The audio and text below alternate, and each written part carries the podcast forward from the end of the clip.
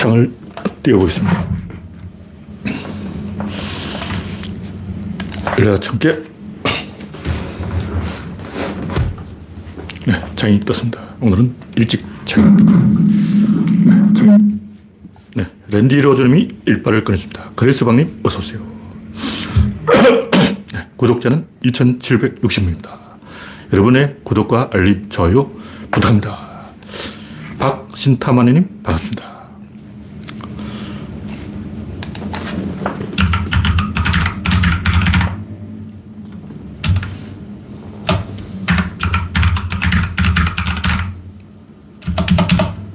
네, 장판이 지금 비뚤게 나와졌더니 저절로 글자가 잘못해졌어요. 아임슈타님 어서오세요.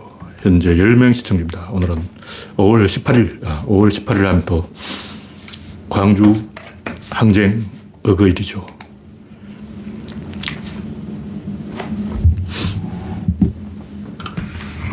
네, 화면에 이상이 있으면 말씀해 주시기 바랍니다. 여러분의 구독과 알림과 좋아요는 저에게 큰 힘이 됩니다. 일곱 시 삼십일 분. 네, 간밤에 비가 좀 왔는데 아직 날이 흐리군요. 오월에 서울만 비가 오고 지방엔 비가 안 왔어요. 엄청난 가뭄이에요. 전 지구적으로 기상이변이라고 하는데 사람들이 정신을 좀 차려야지 참. 네, 김병수님, 우선님, 일수님, 영원중님 반갑습니다. 이제 성명이 되었으므로 시작하겠습니다. 고윤재님 어서오세요. 광주항쟁, 뭐 매년 제가 하는 얘기인데 사람들이 좀 뭔가 좀 이상해 말하는 게. 와, 이 사람들이 생각하는 게 뭐냐면 내 목숨이 소중하고 죽음은 두려운 것인데 왜 시민들이 항쟁을 할까? 그런 개소리 하는 사람들은 진짜 꿀밤을 오백 대를 때리고 싶어. 이게 말이 되냐고. 역사 공부를 너무 안 한 거 아니야. 응? 이 인간이란 그런 동물이 아니에요. 스파르타 사람 얼마나 용감해. 원래 인간이 용감한 동물이에요. 싸우는 거 좋아해. 잘 싸운다고. 침팬지들도 원숭이 막 때려잡아. 왜 그런 엉뚱한 생각을 하게 되는지 몰라도 우리나라는 이제 조선왕조 오백 년 동안 전쟁을 안 하다 보니까 사람들이 전쟁을 잊어버리고, 아, 원래 인간은 전쟁을 무서워하는구나. 죽는 건 두렵구나. 이렇게 생각하는 것 같아요. 참 이해가 안 되는 생각이에요. 원래 인간은 전쟁 잘해. 저도 그때 고등학교 일 학년 때인데 광주를 어떻게 가는지 가야 되는지 몰라서 안 갔지. 가려고 지금 버스 터미널까지 가봤어요. 근데 제가 시외 버스를 타본 적이 없어. 시내 버스는 타봤는데 광주까지 가는 방법을 모르겠더라고. 우리 동네에서 그런 일이 일어났다면 당장 제가 총을 들었죠. 박정희 죽은 날 저는 이제 경주 사람들이 다 일어나는가 싶어서 자전거 타고 경주 시내 한 바퀴 돌아봤어요. 환장할 일이에요. 와. 도대체 뭐 누군가가 선동을 했다, 뭐 지령을 했다, 북한에서 뭐 어떻게 했다, 유언비어 때문이다, 이런 개소리 하는 사람들은 아이큐가 떨어지는 거야. 입 다물라고. 그 사람들은 지령이 떨어져. 원숭이야. 아이큐가 오냐고. 아이큐가 삼 점 사만 돼도 그 정도는 알겠어. 인간들은 원래 싸우는 거 굉장히 좋아해요. 범항쟁도 있잖아.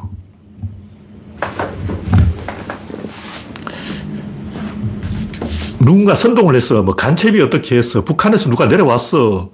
유언비어 때문에. 개소리예요. 인간은 원래 그런 동물이 아니야. 이 항상 하는 얘기지만 사람들이 인간에 대해서 오해를 하고 있는 거예요.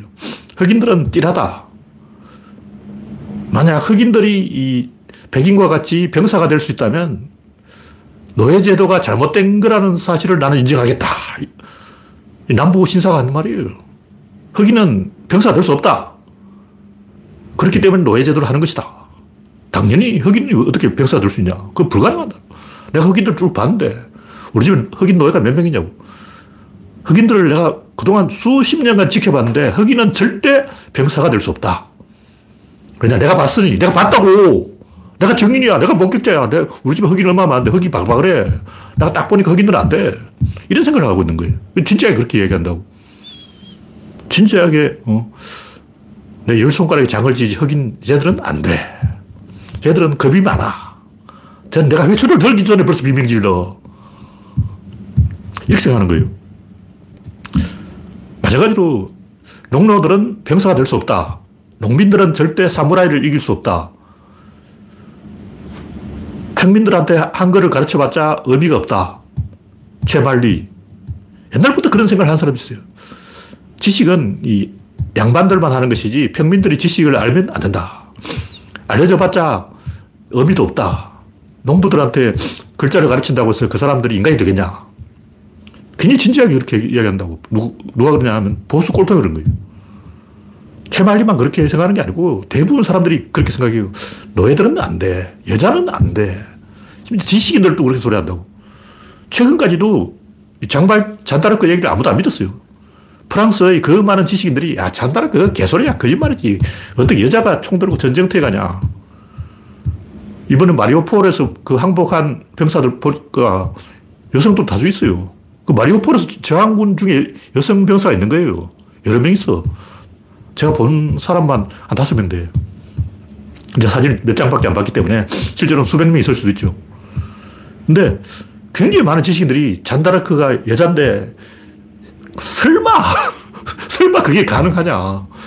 직접 칼 들고 앞에 전쟁터에 뛰어든다는 거 있을 수 없지. 원래 전쟁터에는 창녀가 따라다녔어요. 그래서 전쟁터에 원래 여자들이 따라다니잖아. 그 전설이 와전된 거지. 설마 잔다르크가 실제 전쟁을 했겠냐. 누가 그런 소리 하느냐 하면 지식인이 그런 소리 하는 거예요. 글자 배운 사람들이. 좌파들이 그런 소리 한다고. 우파들이 그런 소리 하면 내가 이해를 하지. 우파들은 띠라 하니까. 근데 좌파 지식인들이 그런 멍청한 소리를 하는 거예요.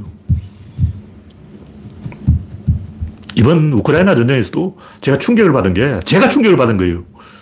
굉장히 많은 지식인들이, 엘리트들이, 심지어 미국 그 국정원 씨아이에이까지도 미국 정보국장이라는 놈들이 아, 저거 우크라이나 사흘 안에 망한다.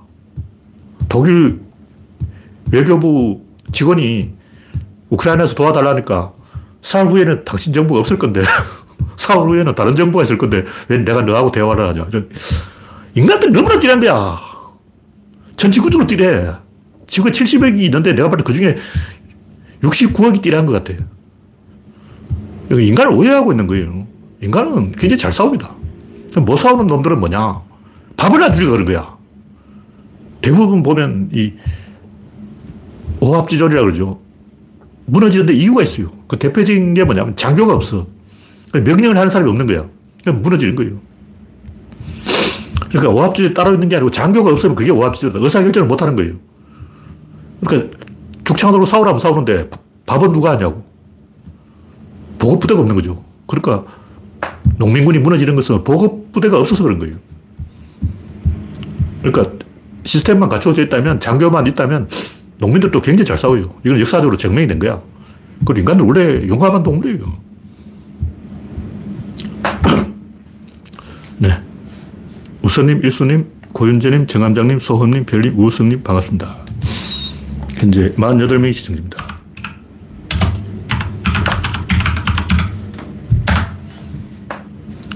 첫 번째 곡지는 광주항쟁의 의미. 뭐 다 이야기했지만 누군가의 선동에 의해서 유언비어 때문에 뭐 간첩 때문에 다 개소리고 우리가 인간에 대해서 좀 알아야 돼요. 제가 이야기했지만 부패왕 포로셴코 우크라이나 전직 대통령인데 이 양반도 엄청나게 나쁜 악당이고 비열한 사람으로 찍혔는데 알고 보니 훌륭한 사람이었어. 이 양반이 우크라이나 군제 개혁을 다 한 거예요. 그 지금 외국으로 잽싸게 튀었다가 다시 들어와서 막 싸우고 있어. 우리 상식하고 좀 안 맞는 게 우리 상식은 나쁜 놈 나쁜 놈이고 좋은 놈 좋은 놈이다. 근데 포로셴코는 나쁜 놈인데 좋은 놈이야. 왜 이러냐고. 인간의 양면성이라는 거죠. 그러니까 비겁한 농부들도 적절하게 조치를 취하면 굉장히 순식간에 용감한 군대가 됩니다. 한순간에 되는 거예요. 유교 때도 경주고등학교 학생들도 태어나서 처음 총을 만져본 거야. 딱 삼십 분간 훈련받았어요. 경주 여고 학생들이 꽃다발 걸어주고 경주역에서 버스 타고 트럭 타고 사방 전투에 투입돼서 다 죽었는데 고등학생이 딱 삼십 분 애원 소총 교육받고 전쟁에 투입돼서 싸우는 거예요. 싸우면 싸운다고. 안 무섭냐? 아, 안 무서워요. 무서운데 영화 보면 무서운데 불 떨면서 이러면서 막 어? 으아! 이런 게 있어요. 그런 거 있긴 있어. 근데 처음에 잠시 그러는 거지 되게 잘 싸워요. 나폴레옹이 보니까 어른들은 다듬하고 십오 세 소년병만 끝까지 제자를 지키고 싸우고 있는 거예요. 십오 세 소년병이 제일 용감해. 그 열다섯 살 먹은 어린애가 뭘 알겠냐고. 우리 나이로 한 열일곱 살 됐는데 열일곱 살 먹은 꼬맹이지. 그 꼬맹이들이 제일 잘 싸우는 거예요. 안 무섭냐? 안 무서워요. 그냥 동료가 자기 옆에 있으니까. 근데 동료가 없으면 무서워. 막 싸우다 보면 아무도 없고 나 혼자 있으면 튀는 거예요. 누군가 내 옆에 있으면 안 무서워. 그게 인간의 본질이라는 거죠. 근데 이 인간에 대해서 모르고 도박을 하는 거예요. 누가 푸틴이, 권도형이. 이런 인간들도 그렇게 생각하면 푸틴이 저 미친 새끼가 또라이라서 전쟁을 한다. 이렇게 생각하지만 푸틴 입장을 생각해 보라고. 지지율이 팔십오 퍼센트야. 자기 뒤에 일만 명이, 아니, 팔천오백만 명이 쫓아오고 있어요. 사슴은 자기 뒤에 늑대가 쫓아오면 직진밖에 못하는 거예요. 커버를 못 돌아. 푸틴도 직진밖에 못하는 거예요. 젤렌스키도 마찬가지야.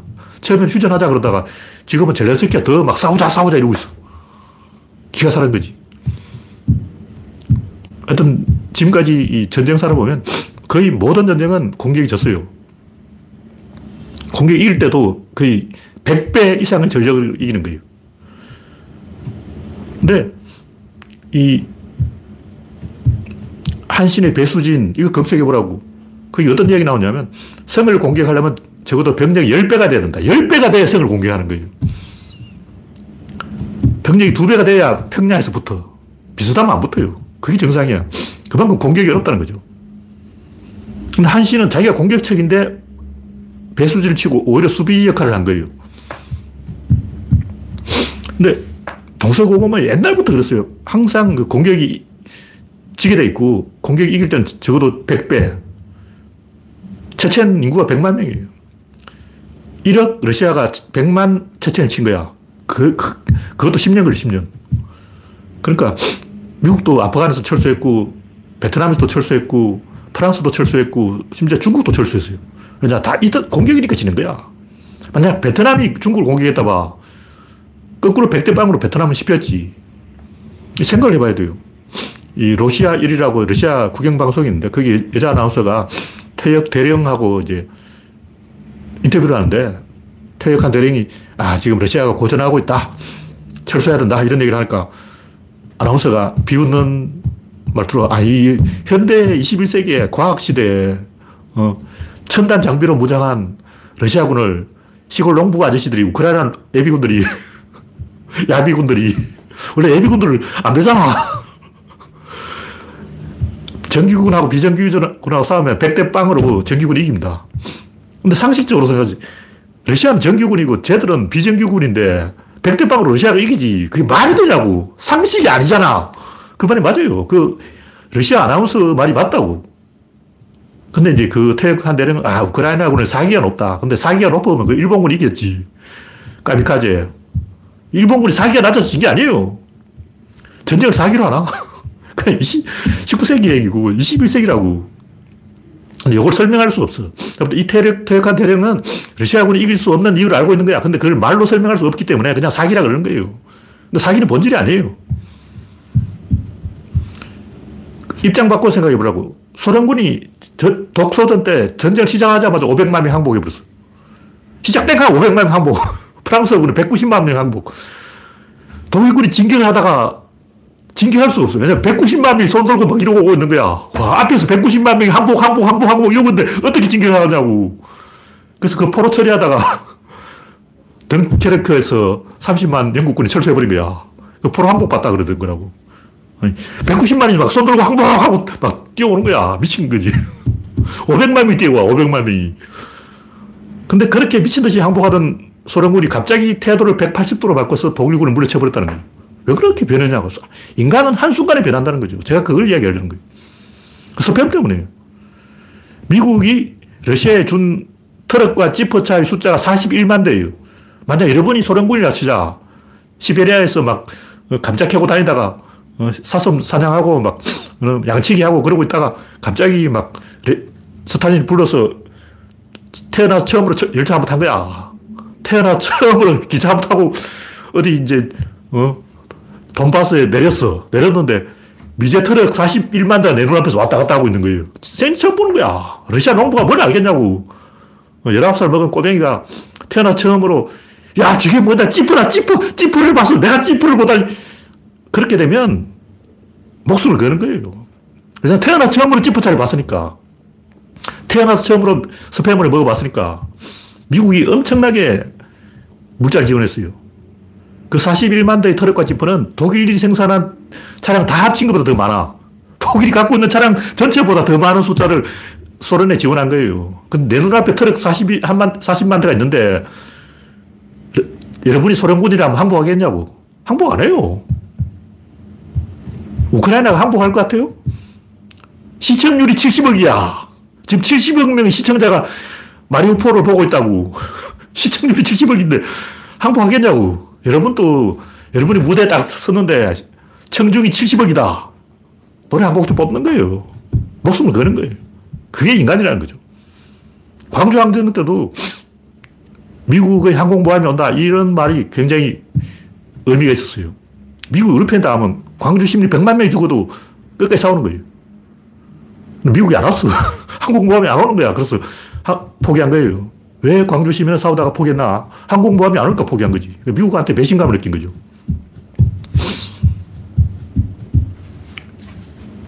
우리가 인간에 대해서 잘 모르고 있는데 홈가드라 그러죠. 영국 그 농민들, 시골 아저씨들 전쟁 못해요. 정규군과 비정규군의 전력차는 백 대 빵이고 근데 사기는 비정규군이 더 높아.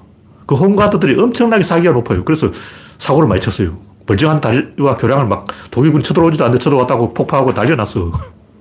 지나간 돼지를 사살해놓고 막 독일군 잡았다 그러고 막 자기들끼리 치고받고 막 날려놨어요. 나치의 국민 돌격 때도 마찬가지고 이 농민들 왜 도움이 안 돼? 그래서 러시아도 그렇게 하는 거예요. 저 우크라이나 농민들 저 어? 도움 되나? 아무 쓸모없지. 그냥 그 착각이에요. 공격할 때 그렇고 수비할 때는 백팔십 도로 바뀌는 거예요. 전 세계가 지켜보고 있기 때문에 지금은 할아버지, 예순 살 먹은 할아버지도 잘 싸운다고. 수비하라면 잘 싸워. 공격하라면 안 돼.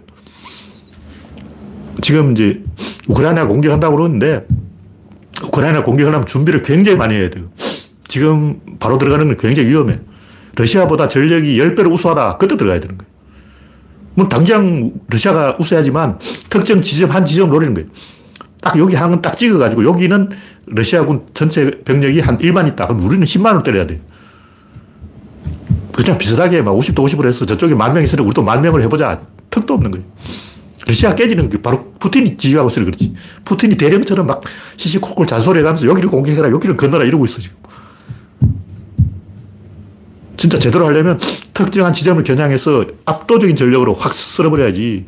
그냥 대충 막 우리 러시아가 용감하니까 개코나 절대 안 됩니다. 하여튼 제가 하는 얘기는 우리가 인간을 오해하고 있는 거예요. 인간은 또 조건이 갖추어지면 굉장히 열심히 싸웁니다. 미군들이 육이오 때 야, 너 국군 너희들 왜 그러냐? 그걸 피하면 도망가냐? 좀 싸워보려면 도망가버려. 좀 싸워보려면 도망가버려. 국군 때문에 전쟁을 못하겠다.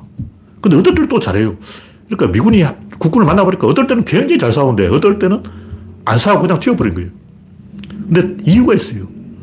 왜 국군이 급히다면 도망을 치냐. 밥을 안 주니까 그렇지. 미군은 밥을 먹고 싸우는데 국군은 살을 굶고 싸운다고.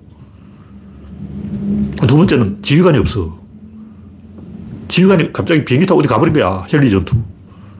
지휘관이 사라지거나 밥을 안 주면 국군이 오합지졸됩니다. 근데 밥을 주고 지휘관이 딱 보고 있으면 굉장히 강한 군대가 돼요.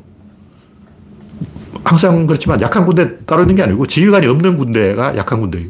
장교가 없어. 독일군이 강한 이유는 독일군은 군대를 보유할 수 있는 숫자가 십만이에요. 십만 전체가 다 장교야. 러시아는 장교 삼만 명을 숙청해버렸어. 러시아는 장교랑 장교를 다 죽여버렸고 독일은 장교가 십만이니까 이겼죠. 초반에. 그래서 많은 사람들이 뭐 광주에 뭐 북한 간첩이 와서 선동했다. 뭐 김대중 씨가 선동했다. 뭐 유언비어가 퍼졌다. 전부 거짓말입니다. 인간은 원래 그 상황에서 싸우는 게 맞아요. 그게 정상이라고. 그걸 모르는 사람들은 일단 전쟁 나면 도망갈 거라고 생각하는 사람들은 스트레스를 안 받아봐서 그런 거예요. 화장실에 가기 전에 화장실에 가고 난 다음에 생각이 백팔십 도 달라져요. 지금 여러분들은 가끔 보면 이제 장롱에다가 배낭에 금괴 넣어놓고 전쟁 나면 요 금괴 배낭만 메고 도망가야지 이런 생각하는 사람이 있어요. 근데 실제 전쟁이 터지면 도망 안 갑니다. 뭐 엄청나게 스트레스를 받았기 때문에 차라리 죽는 게 낫다. 싸우다 죽지. 어디로 도망을 가냐. 도망 못 가는 거예요. 물론 젊은 사람들은 그럴 수도 있는데 대부분 인간에 대해서 오해하는 거지 실제 전쟁이 터지면 호르몬이 바뀌기 때문에 이미 다른 사람이 되어버려요. 그래서 이 광주항쟁에 대해서 우리가 교훈을 받아야 되는 것은 인간의 존엄성, 인간이 왜 존엄한가. 이란 아저씨들도 어떤 상황을 만들어주면 엄청나게 가, 가, 강해집니다. 그렇기 때문에 인간이 존엄한 거예요. 평소에는 아, 이러고 있다가도 주변에서 환경적 조건을 딱 맞춰주면, 새띵이를 딱 해주면 장교가 지휘를 해주고 총을 쥐어주고 이길 수 있다는 성산을 알려주고 자기가 해야 될 역할과 임무를 정확하게 알려주고 밥을 주고 정확하게 명령을 때리면 인간은 굉장히 강해져요. 머저리 군대도 저한테 맡기면 딱 일주일 만에 강군으로 만들 수 있어요. 손무. 손자병법을 지은 손무가 그렇게 했는데, 궁녀들 이백 명을 모아가지고, 야, 지휘해봐. 궁녀들이 까르르 웃죠. 두 명을 죽였어. 두, 그 자리에서 두 명 목을 친 거야. 바로 강력한 군대가 되어버린 거예요. 그러니까, 인간을 통제해서 강군으로 만드는 건 굉장히 쉬운 거예요. 그걸 못하는 이유는 장교가 없어서 그런 거예요. 장교를 하루아침에 양성할 수 없죠. 네, 다음 꼭지는 무모한 백화점 쇼. 뭐 윤석열과 줄리가 백화점에 갔는가 본데 김어준이 한마디 했죠. 누구는 뭐 백화점에 갈 줄 몰라서 안 갔냐. 가면 안 되니까 안 가는 거지. 사진 찍고 그랬다는데 일반인이 그 찍었다 그러는데 거짓말이죠. 제가 하고 싶은 얘기는 뭐냐면 김정은의 백말 쇼. 김정은은 뭐 잠수함 쇼도 하고 비행기도 타고 막 별거 다 했어요. 보트도 몰아보고 막. 지도자 되더니 신나가지고 막 이것도 해보고 저것도 해보고 이것도 해봐야지 저것도 해봐야지 리스트 쫙 뽑아놨어. 내가 왕 먹으면 해야 될 것 일, 뭐, 뭐, 이 번, 뭐, 삼 번, 뭐. 이 귀기 만화에 나오는 얘기인데 더 이상은 생략하겠습니다. 그 귀기 만화에 어떤 내용이 나온다. 아니, 엉덩국이 엉덩국. 엉덩국이라고 만화가가 있는데 그 양반 만화에 내가 어른이 되면 하고 싶은 것 일 번, 이 번, 삼 번 있어요. 윤석열이 지금 그 짓을 하고 있는 거야. 백화점 쇼 꼭 해보고 싶었어. 아유, 조금 있으면 이제 잠수함도 한번 몰아보고 비행기도 한번 몰아봐야지. 군대 안 가봤으니까. 군대 안 가본 사람이 해보고 싶은 게 더 많아. 앉아서 거수경례도 해보고. 군대 안 가본 사람은 꼭 군복을 입고 싶어 하거든요. 그래서 제가 봤을 때는 틀림없이 윤석열이 조금 있으면 군복 입고 쇼 한번 할 거야. 그거 꼭 해보고 싶었어. 다음 꼭지는 송해가, 아니 송해. 송해 이 양반에 대해서 뭐 유감 있는 거 아니고 송해를 비판하는 게 아니에요. 제가 이런 얘기를 하는 것은 우리나라 보수 꼴통들이 뭔가 어떤 핵심 하나 딱 긁어, 긁어지고 이걸 안 놓으려고 그래요. 그게 보수의 특징이야. 근데 입지가 불안한 사람이 더 그래요. 입지에 여유가 있는 사람은 그런 짓을 안 해. 저 북한에 삐라 날리는 아저씨들 있죠. 그 양반들 왜 그러냐면 나만의 기반이 없어요. 친구도 없고 친척도 없고 세력도 없고 아무것도 없는 거예요. 불안한 거예요. 그래서 뭔가 연주를 만들어야 되겠다. 어떻게 하면 연주를 만들까? 쇼를 해야 되겠다. 티비에 나와야 되겠다. 개소리 하는 거죠. 탈북자들을 믿을 수 없어요. 그 사람들을 절대 믿으면 안 되는 게 그 사람들은 연주를 없고 불안하고 불안하면 거짓말합니다. 인간이 언제 거짓말하는 거야? 세력이 없으면 거짓말한다. 그러니까 북한에서 탈, 탈북한 사람들은 그 집착이 더 강해요. 우리 이런 것도 심하게 이야기하면 편견이 되는데 제가 하고 싶은 얘기는 그 심리가 그렇다는 거죠. 뭐 핵심 하나를 딱 붙잡은 다음에 절대 이걸 놓으면 안 돼. 내가 이걸 놓으면 죽는다. 여기서 또 밀려나면 나는 이제 발 디디고 살 수가 없다. 어떻게든 이걸 붙잡고 죽을 때까지 여기서 개개해야 된다. 그 어떤 지식, 설매개가 그러거든요. 설매를 끄는 북극 시베리아 견. 그 설매개들은 죽을 때까지도 설매 앞에서 죽으려고 그래요. 그 얼음 위를 설매를 타고 달리잖아요. 근데 그 얼음이 개 발에 얼음이 박혀서 개의 오십 퍼센트가 죽어요. 설매 경주를 하면 그 설매 견들의 오십 퍼센트가 죽는다고. 근데 죽을 때 죽기 일 초 전까지도 자기 자리에서 절대 그 안 물러나려고 그래요. 죽을 때까지 따라가다가 설매를 따라가도 죽는 거예요. 인간도 마찬가지예요. 역할을 잃으면 안 된다. 내가 여기서 밀려나면 끝이다. 내 인생 끝났다. 이렇게 생각한다고. 여유가 없는 거예요. 그래서 우리가 좀 세력을 가지고 여유를 가지고 좀 다른 사람에게 양보도 하고 후배도 좀 돌봐주고 그렇게 해야 되는데 국회의원들 보면 내가 내 지역구 놓치면 죽는다. 지역구 잡아야 돼. 이거 잡아야 돼. 이거 놓, 놓치면 난 죽어. 이런 국회의원 내가 봤을 때 절반이야. 민주당이고 국힘당이고 아니에요. 국회의원 절반이 지역구에 매달려가지고 안달복달하고 막 배신하고 응? 안철수 따라가고 왜 그런지 아냐. 자기 지역구 안 뺏기려고. 안철수 안 따라가고 민주당이 남아있으면 내 지역구 뺏기겠지. 이런 짓거리를 하는 거예요. 내가 봤을 때 아, 지역구 뺏기면 뺏기고 의리를 지켜야지. 당당하게 어? 내가 글자 배운 사람인데 지식인인데 창피한 걸 알아야지. 부끄러운 줄 알아야지. 의리를 지켜야지. 이렇게 생각하는 사람들은 민주당 국회의원 백 명 중에 한 명이야. 민주당 국회의원 중에 백 명 중에 구십구 명은 백 명, 십 명 중에 한 명이라고 하자. 민주당 국회의원 백칠십 명 중에 백오십 명은 내 지역구 지켜야 돼. 이거 뺏기면 안 돼. 안철수 따까리를 하더라도 지역구 지켜야 돼. 이러고 있는 양아치지. 지역구 양보하면 어때? 정치는 할 수도 있고 안 할 수도 있지. 유심히 봐. 국회의원도 하고 장관도 하고 작가도 하고 방송인도 하고 유튜브도 하고 얼마나 좋냐고. 김어준 봐. 김어준도 자기 마음만 먹으면 국회의원 할 수 있어요. 근데 안 하는 거예요. 방송하는 게 더 좋지. 막 국회의원 하려면 양복 입어야 되고 머리도 깎아야 되고 수염도 깎아야 되고 해야 될 게 많다고. 그래서 안 하는 거야. 근데 우리가 김어준이나 유시민처럼 여유를 가지고 지역구 뺏기고 내 자리 뺏겨도 여유를 가지고 양보도 하고 후배도 키우고 이렇게 하자는 거죠. 근데 솔직히 말해서 민주당 국회의원 중에 칠십, 팔십 퍼센트는 지역구 뺏기느니 배신한 그런 쓰레기예요. 다 그래. 정치인들 다 그래. 네. 다음 곡지는 백인의 인종차별. 뭐 남아공 백인 소년이 흑인에게 흑인한테는 원래 이렇게 하는 거야. 뭐 이렇게 얘기했다는데 제가 항상 하, 얘기지만 인종차별은 원래 안 사라져요. 인종차별뿐만 아니라 모든 차별이 그래. 차별이 인간의 본능이라고. 왜 차별할까? 그게 궁금하면 걔들은 왜 서열 싸움을 할까? 근데 그게 잘못된 거예요. 어떤 견주들은 걔들이 서로 싸우는데 아, 쟤들 서열 싸움 하는 거예요. 원래 그런 거예요. 굉장히 잘못된 생각이에요. 걔들이 서열 싸움을 한다는 것은 스트레스를 받았다는 증거예요. 물론 이제 우리나라 고딩들은 가만 놔둬도 서열 싸움을 해요. 왜냐하면 고딩들은 호르몬이 나오기 때문에 가만히 있어도 스트레스 받아. 그러니까 중학생, 고등학생이 가출하고 막 싸우고 깡패짓하고 하는 이유가 뭐냐면 호르몬이 변하면서 막 몸이 굽실굽실거리고 어디 한번 좁혀야 되고 스트레스를 받는 거예요. 호르몬이 나와서 그렇다고. 근데 정상적인 개는 스트레스를 안 받으면 서열 싸움을 안 합니다. 서열 싸움 한다는 것은 스트레스를 받다는 증거고 차별한다는 것은 스트레스를 받다는 증거예요. 백인들은 왜 차별하지 않을까? 백인들이 차별하지 않으면 자기가 서열 일 위이기 때문에 그런 거예요.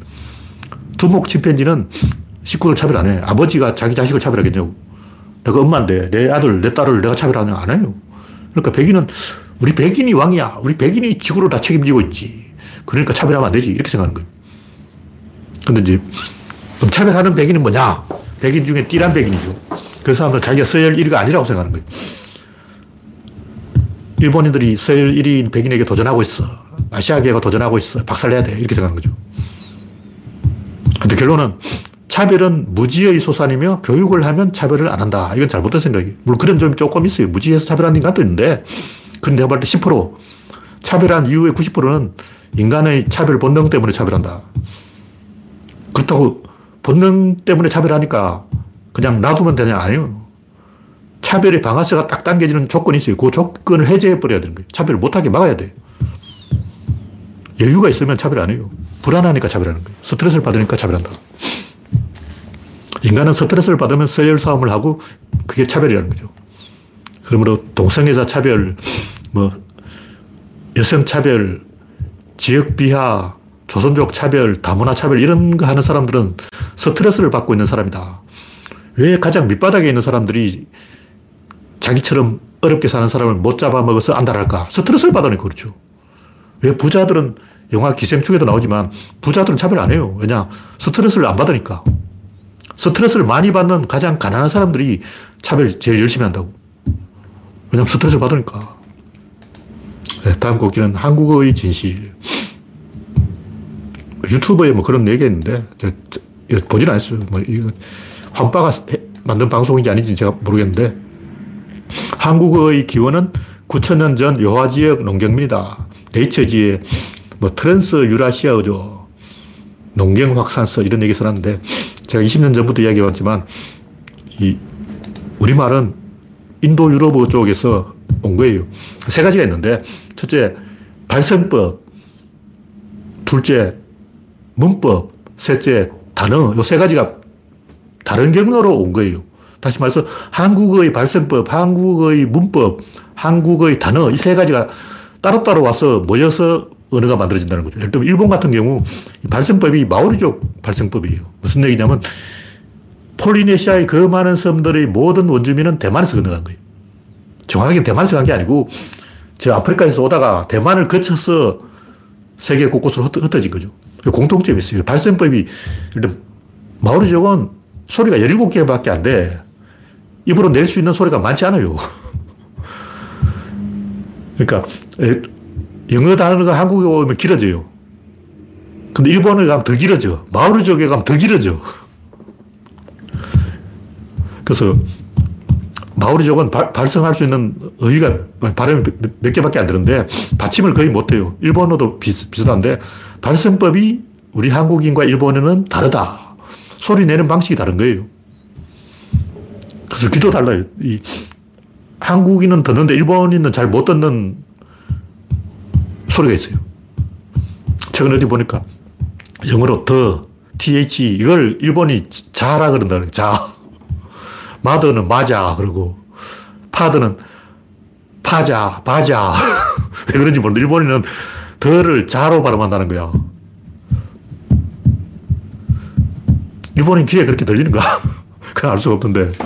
하여튼, 이, 우리말은, 문법은 트루크 쪽에서 온 거고, 어휘는 인도 유럽어 쪽에서 온 거고, 다 다른 경로로 와서 우리말이 되었고, 실제 중국어도 우리말하고 이 같은 발성이 굉장히 많아요.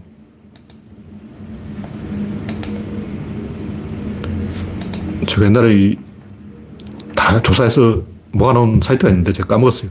하여튼 예를 들면 우리말이 기름을 짜다, 수건을 짜다, 물을 짜다 하는데 짜다, 이 짜다를 짜라 그러잖아요. 중국어 한자로 착이라고. 우리는 짜고 중국어는 착인데 다르잖아. 아니에요. 실제 발음을 보라고. 실제 발음은 짜야.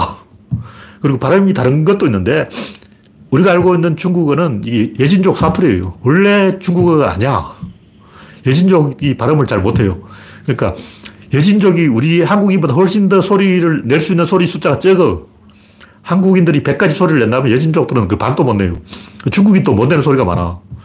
어떻게 보면 중국인이 다양한 소리를 내는 것 같지만 실제 중국인이 이 발성할 수 없는 소리가 굉장히 많아요. 그래서 한중일 세 나라 사람이 서로 다양한 발음을 할 수 있는가 하면 우리나라가 제일 잘해요. 그래서 구한말에만 해도 백인들이 한국에 와서 조선 사람이 제일 영어를 빨리 배우더라.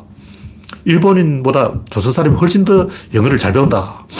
이렇게 알려져 있었는데 일제강점기를 거치면서 일본인한테 교육을 받아가지고 일본식 영어를 해서 우리나라 영어 수준이 떨어진 거예요. 그래서 한국인도 영어를 잘 못하는 민족으로 바뀌어버렸어요. 근데 최근에 다시 영어를 잘하는 민족으로 바뀌었다는 설이 있어요. 하여튼 제가 어, 이 어, 어원을 다 연구를 해봤어요. 어원을 연구해보니까 우리말의 이 단어들이 굉장히 많이 저 인도 유럽어 쪽에서 수입된 것이다. 우리말의 조상이 북중국, 중국 북부 요서지역, 여화지역에서 한반도로 옮겨왔다. 이건 내가 볼 때 백 퍼센트 확실한 증거예요. 물론 다른 경로로 온 것도 있죠. 다양하게 있는데 그쪽에서 제일 많이 왔다. 그런 얘기죠. 다음 곡지는 개구리 소년 저체온사. 이 양반도 좀 이상한 아저씨야. 인간이 생각을 안 해요. 호르몬의 반응에 의해서 어. 한번 이 꽂히면 거기서 못 벗어나. 검찰 개혁을 해야 되는 이유가 뭐냐. 장발장이 나오듯이 자백경감처럼 한번 꽂히면 죽을 때까지 거기서 못 벗어나는 거야. 이 양반 또 경찰인데 한번 꽂혀가지고 죽을 때까지 거기서 못 벗어나는 것 같아요. 뭐 한강 어대성 사건도 그렇고 타진녀도 그렇고 한번 꽂히면 사람들이 죽을 때까지 안 변해요. 음. 이재명 까는 사람들, 똥파리들 한번 꽂힌 거야. 아직까지 그러고 있는 거야. 학을 때, 학을 때. 제가 봤을 때 타살된 게 맞습니다. 머리를 스물다섯 방에 때렸는데 그 도구가 안 밝혀졌다 그러는데 밝혀졌어요. 제발 그, 이, 자기가 직접 만든 갈고리 같은 도구일 거예요. 그 뾰족한 도구를 때린 거예요. 그런 연장이 없다 그러는데 철물점에서 연장을 산다 이런 생각을 하고 자기가 갖고 다니는 도구가 있는 거예요. 옛날에 이상한 아저씨들 뭐 자기가 직접 수제작으로 수, 제작한 이상한 도구들 갖고 다니는 아저씨들 많았어. 넉마주의들. 이렇게 탁 찍어서 탁 담아요. 넉마를 등에 엄청나게 큰 광주리를 등에 쥐고 있는데 넉마주의는 긴 막대기 끝에 쇠사랑이 달려있는데 이걸로 콱 찍어서 싹 던져버리면 뒤에 슉 들어간다고. 여러분들 넉마주의 본 사람 별로 없죠? 옛날 사람들은 넉마주의를 다 봤어요. 그 넉마주의는 이제 멀리 있는 사과도 탁 찍어서 넣고, 라디오도 탁 찍어서 넣고, 쓸만한 거, 훔칠 것도 탁 찍어서 광주리 안에 들어가면 안 나와. 그런 사람들이 그 넉마주의들에서는 철제 도구 이런 침으로 찍어버린 거예요. 이건 제, 저의 추측이에요. 그럼 그 넉마주의가 쓰는 도구는 직접 자기가 제작한 건데 그걸 철물점에서 찬다는 게 말이 되냐고. 철물점에 파는 도구가 아니다. 직접 만들었는데. 참. 근데 저체온증 그런데 그날 비 안 왔습니다. 그날 강수량이 밤사이 이 점 사 밀리미터인데 물론 이제 그 전날과 그 다음날에 걸쳐져 있기 때문에 정확하게 밤 열두 시를 기준으로 열두 시 이후에 이 점 사 밀리미터, 그 전에 오 점 팔 밀리미터가 왔는데 이건 비가 온 게 아니에요. 왜냐면 그 사흘 계속 비가 왔기 때문에 사흘 동안 한 십 밀리미터가 왔는데 하루에 삼 밀리미터라면 요 정도는 비, 비도 아니야. 그리고 소나무 밑에 있으면 비 안 맞아요. 그 삼월이면 춥기 때문에 애들이 옷을 많이 입고 있어. 그래서 소나무 밑에 추위를 피하면 되기 때문에 뭐 비를 맞아서 저체온증이 걸린다. 그럴 가능성 전혀 없습니다. 그리고 돌을 맞았다 그러는데 돌을 없습니다. 그 산 돌 없는 산이에요. 그리고 자연적으로 파묻혔다 그러는데 그 계곡을 제가 보니까 사진을 보니까 자연적으로 파묻힐 수 있는 계곡이 아니야. 그러니까 비가 안 왔고 그리고 말에서 가깝고 불빛이 보이기 때문에 충분히 집에까지 찾아올 수 있고 그리고 그날 비명 소리를 들은 목격자가 있고 여러 가지 조건을 보면 살해된 게 맞아요. 딱 거기가 이 불량배가 사람 죽이기 딱 좋은 장소예요. 두 명이 살인했을 수도 있고 두 명이 살인했다면 그중 한 명이 주범이다 이런 얘기가 있어요.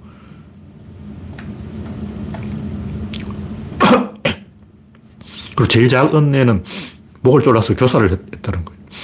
그리고 돌에 맞으면 그렇게 딱 상처가 그렇게 안 돼요. 두개골에 딱 난 상처가 돌에 맞은 상처 절대로 아니야. 눈을 딱 보면 되잖아. 여기 상처가 다 있어요. 두개골에 상처가 한두 개 있는 게 아니야. 스물다섯 개가 있다고 우리 보면 되는데 왜 이 개수를 하는지 이해가 안 돼. 꽂힌 거야. 네, 다음 곡지는 미확인 비행물체는 없다. 이거 제가 항상 했던 이야기인데 말을 똑바로 하자는 거죠. 이제는 이제 미확인 비행물체라고 안 하고 미확인 비행현상이라 그러는데 비행을 했다는 증거 어디냐. 비행은 동력비행이라는데 그 동력비행의 증거 어디냐. 없죠. 증거 없죠. 왜 제가 유에프오가 없다고 생각하냐면 유에프오가 있다면 누군가 만들었을 거 아니에요. 만들었다면 똑똑한 놈이지. 그 똑똑한 놈이 왜 디자인을 그렇게 못하냐고. 딱 봐도 유에프오같이 안 생겼잖아. 접시같이 생겼는데 그 뭐 식당 아줌마가 디자인했냐. 유에프오를 만들었다면 아이큐가 굉장히 높은 거예요. 지능이 좋다고. 그러면 굉장히 디자인이 세련된 어. 앞서가는 시대를 앞서가는 초현실적 디자인을 갖고 와야지. 왜 시대에 뒤떨어진 십구 세기 디자인을 갖고 오냐고. 지금까지 나온 모든 유에프오는 디자인이 너무 구려. 외계인 망신이야. 와, 내가 외계인이라면 저거 보면 얼굴이 붉어진다고. 얼굴이 화끈해져. 창피하잖아. 왜 그렇게 디자인을 못하냐고. 지구촌 인류보다 똑똑해야지. 적어도 지구까지 여행을 왔다면 우린 한국인들이 해외 여행 갈 때도 좋은 옷 입고 가야지. 거지같이 입고 가면 안 되잖아. 세련되게 입고 가야지. 제트기나 로켓도 잘생겼잖아요. 미, 미끈하잖아. 잘 빠졌어. 여러분이 외계인이라면 좀 좋은 유에프오. 어, 외계인도 그래. 너무 못생겼어. 이티. 얼마나 거지같이 생겼냐고. 지금까지 인류가 상상한 그 어떤 외계인도 인간보다 못생겼어요. 인간보다 잘생긴 외계인을 왜 인간은 상상하지 못할까? 거짓말이니까 그렇지. 진짜가 아닐까 그런 거예요. 여기서 진짜와 가짜가 가려지는 거야. 저는 진짜와 가짜를 일 초 만에 판단하는 거예요. 딱 봐도 가짜네. 어저께 가짜야. 못생겼잖아. 만약 진짜 외계인이라면 분명한 것은 지구보다 뛰어난 외계인은 지구인보다 잘생겼어요.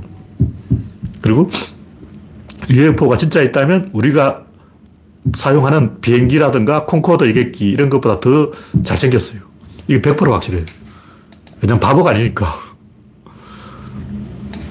네, 다음 곡지는 과학과 주술의 차이. 이 제가 이 왼손잡이 이야기하다 나온 얘기인데, 왼손잡이냐 오른손잡이냐 이게 중요한 게 아니고, 제가 이야기하려는 것은 왜 과학자들이 이런 걸 일 초 만에 못 알아보냐. 이런 거는 영 점 일 초가 아깝잖아.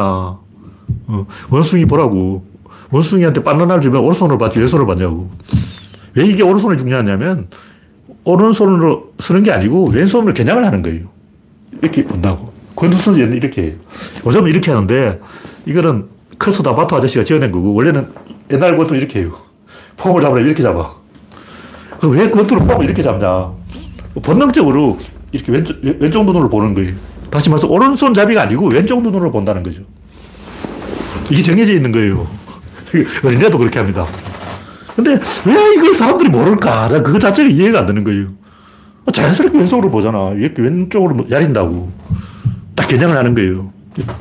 대각선을 만들어야 돼. 그래야 상대의 무게중심을 관통하는 거죠. 창을 던지든 뭐를 던지든 간에 중심을 가는 거죠.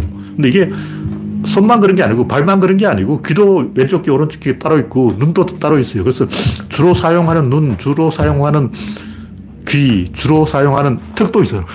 왼쪽 턱으로 씹는 사람, 오른쪽 턱으로 씹는 사람. 그게 다 있다고. 그걸 왜 사람들이 관심을 가지고 어, 생각하지 않을까? 아, 그게 이상한 거야. 근데 이건 굉장히 오래전에 만들어진 거예요. 디엔에이는 오른쪽 나선으로 꼬이는데 천분의 일의 확률로 왼쪽으로 꼬이는 일도 있다 그러는데, 왜 디엔에이는 오른쪽으로 꼬이냐. 여기부터 시작된 거예요. 태풍은 왜 북반구에서 시계 반대 방향으로 도느냐. 그런 게 있는 거예요. 그게 뭔지 저도 정확하게 모르지만 유전자의 굉장히 많은 부분이 여기에 관여하고 있기 때문에 환경설은 조금 아닌 게, 이게 유전자 한두 개가 아니야. 수백 개의 유전자가 관여하고 있어. 그러니까 왼손잡이를 만드는 유전자도 있고 오른손잡이를 만드는 유전자도 있고 중립 유전자도 있고 페리페리 유전자가 다 있는 거죠. 그래서 복잡하게 나타나는 거죠. 근데 이, 이런 부분에서 과학계 전체가 이 뭔가 좀 띠란 거야. 기, 기초가 안 돼 있는 거야. 사상루각이라고. 제일 중요한 이 뼈대를 세우고 그 다음 집을 지어야지. 집을 지어도 지붕부터 올리는 게 아니고 집안을 다지고 주춧돌을 놓고 기둥을 세우고 볼을 올리고 그 다음에 석가를 놓고 기와장을 올리는 거라고. 근데 이 순서가 거꾸로서 기와장부터 올리고 막 엉망엉망. 그래서 이십일 세기 인류 문명의 다섯 개의 기둥이 뭐냐? 제가 유클리드의 원론, 뉴턴의 역학, 플라톤의 이데아론, 데모크리터스의 원자론, 이런 걸 제가 다섯 가지 쭉 이야기했는데, 이런 어떤 기초에서부터 이렇게 올라가야 된다. 근데 그게 기초가 엉터리야. 데모크리터스의 원자론은 뭔가 딱딱한 것에 뭔가 출발점이 있지 않을까. 왠지 뭔가 좀 시작하던 단단한 거 가지고 시작을, 집을 지어도 단단한 주춧돌 놓고 시작해야지. 뭐 이런 거고. 탈레스의 물 이런 논은 뭔가 말랑한 게 있어야 뭐 집을 좀 짓지. 딱딱한 걸 가지고 어떻게 집을 짓냐. 말랑말랑해야 집을 잘 짓지. 뭐 이런 거고. 중요한 것은 옛날 사람이 그걸 생각을 했다는 거예요. 맨 처음 출발점이 뭐냐. 아리스토텔레스의 시학도 중요한데 시학이 처음으로 일치를 다룬 거예요. 일치가 이 다섯 가지 공통점이에요. 피타고라스의 정리도 일 더하기 일은 이 더가 아니고 일 더하기 일과 이는 같다는, 이건 다른 얘기예요. 문제를 푸는 게 아니에요. 서로 다른 데 응용을 하는 거라고. 이건 완전히 다른 얘기예요. 뭔가 일치점을 찾고 그 다음에 이야기를 시작해야 된다. 왜 왼손잡이냐 오른손잡이냐 제가 이걸 이야기하냐면 그 일치를 이야기하는 거예요. 왼손잡이다 오른손잡이다 이게 아니라고! 그냥 공개하고 둘의 대칭이라. 다시 말해서 오른손잡이가 아니고 왼손의 겨냥과 오른손의 공격의 대칭인 거예요. 이게 한계라고. 아, 나는 왼손을 주로 쓰고 오른, 아니, 오른손을 주로 쓰고 왼손을 논다 이게 아니에요. 왼손은 겨냥을 하는 거예요. 사람들이 그걸 모르는 거야. 활 시로 당겨도 그렇잖아. 딱 한쪽 손을 겨냥을 하고 이쪽은 당긴다고. 대칭을 세우는 거예요.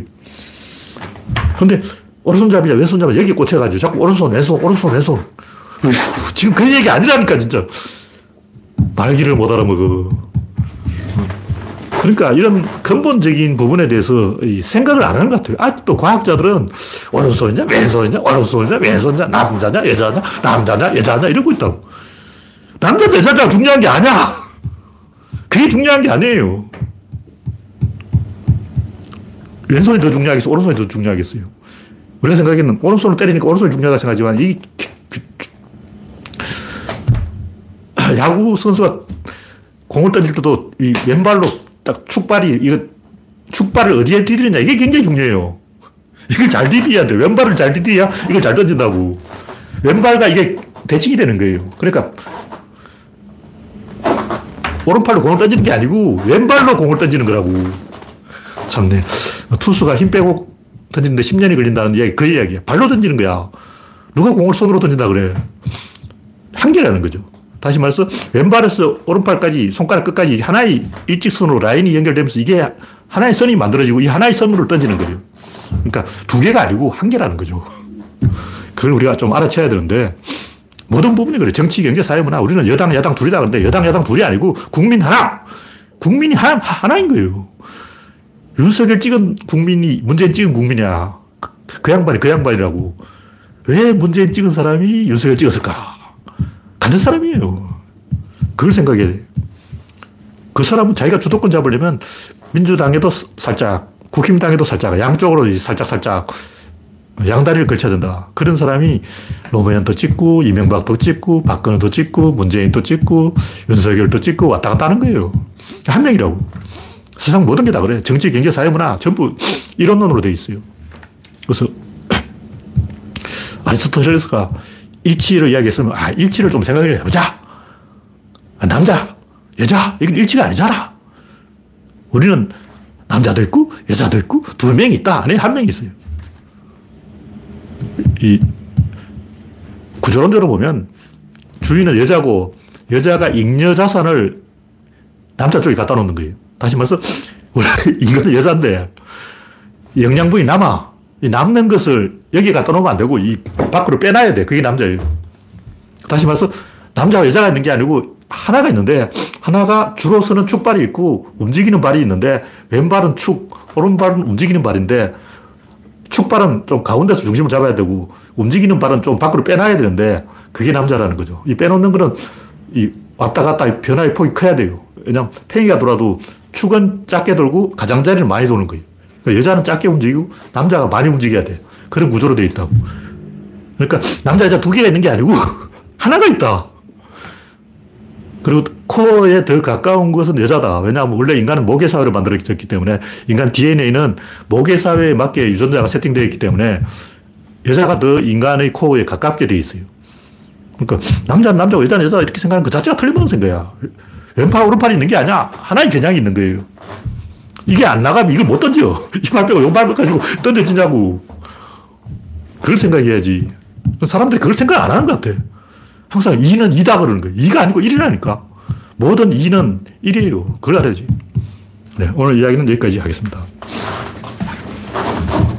네, 참여해주신 구십일 명 여러분 수고하셨습니다. 감사합니다.